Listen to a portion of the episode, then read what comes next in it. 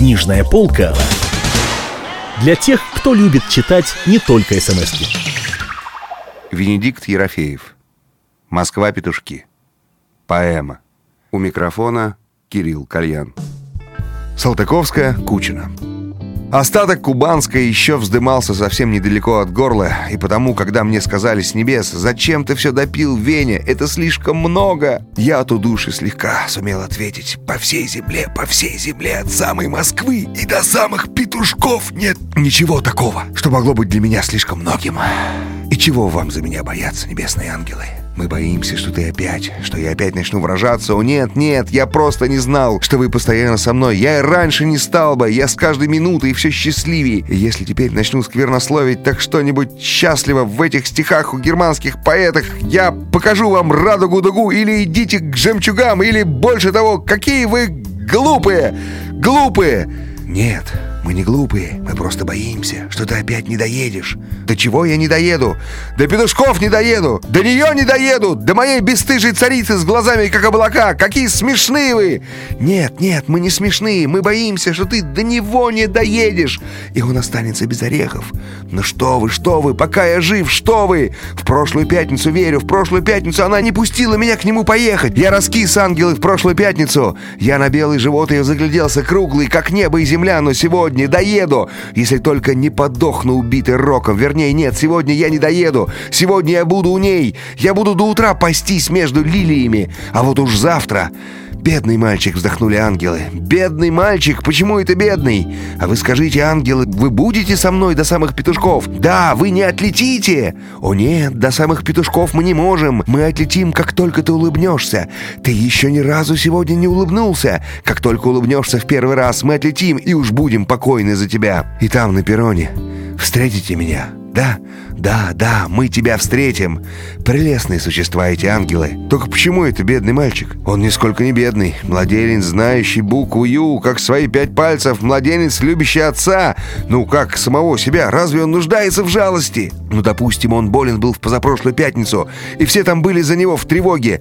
Но ведь он тут же пошел на поправку, как только меня увидел. Да, да, Боже милостливый, сделай так, чтобы с ним ничего никогда не случалось. Сделай так, Господь, чтобы он, если даже и упал бы с крыльца или с печки, не сломал бы ни руки своей, ни ноги. Если нож или бритву попадутся ему на глаза, пусть он ими не играет. Найди ему другие игрушки, Господь. Если мать его затопит печку, он очень любит, когда его мать затопляет печку, оттащи его в сторону, если сможешь. Мне больно подумать, что он обожжется. А если и заболеет, пусть как только меня увидит, пусть сразу идет на поправку. Да, да, когда я в прошлый раз приехал, мне сказали, он спит. Мне сказали, он болен и лежит в жару. Я пил лимонную у его кроватки, меня оставили с ним одного. Он и в самом деле был в жару, и даже ямка на щеке была в жару. И было диковина, что вот у такого ничтожества может быть жар. Я выпил три стакана лимонной, прежде чем он проснулся и посмотрел на меня на четвертый стакан у меня в руке. Я долго тогда беседовал с ним и говорил, ты знаешь что, мальчик, ты не умирай.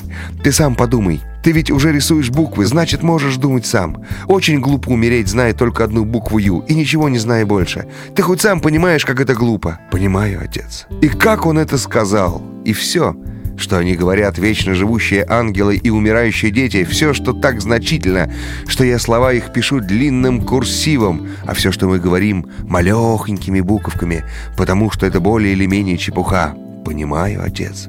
Ты еще встанешь, мальчик, и будешь снова плясать под мою поросячью фарандолу. Помнишь, когда тебе было два года, ты под нее плясал музыка отца, слова его же?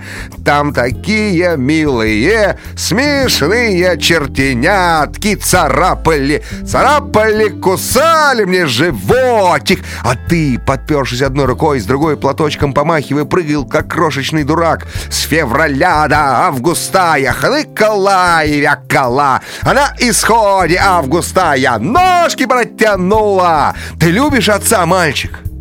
«Очень люблю. Ну вот, и не умирай. Когда ты не умрешь и поправишься, ты мне снова что-нибудь спляшешь. Только нет, мы фарандолу плясать не будем. Там есть слова, не идущие к делу. На исходе-то августа и ножки протянула. Это не годится.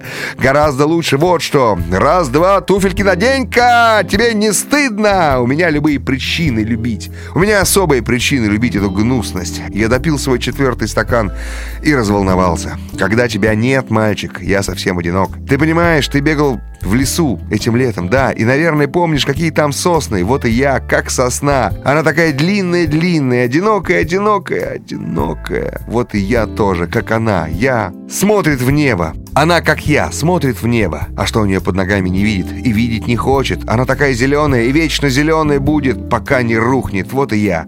Пока не рухну, буду вечно зеленым. «Зеленым?» — отозвался младенец. «Ну вот, например, дуванчик. Он все колышется и облетает от ветра. И грустно мне на него глядеть. Вот и я. Разве я не облетаю? Разве не противно глядеть, как я целыми днями все облетаю и облетаю?» «Противно», — повторил за мной младенец и блаженно заулыбался. Вот и я теперь вспоминаю его противно и улыбаюсь тоже блаженно.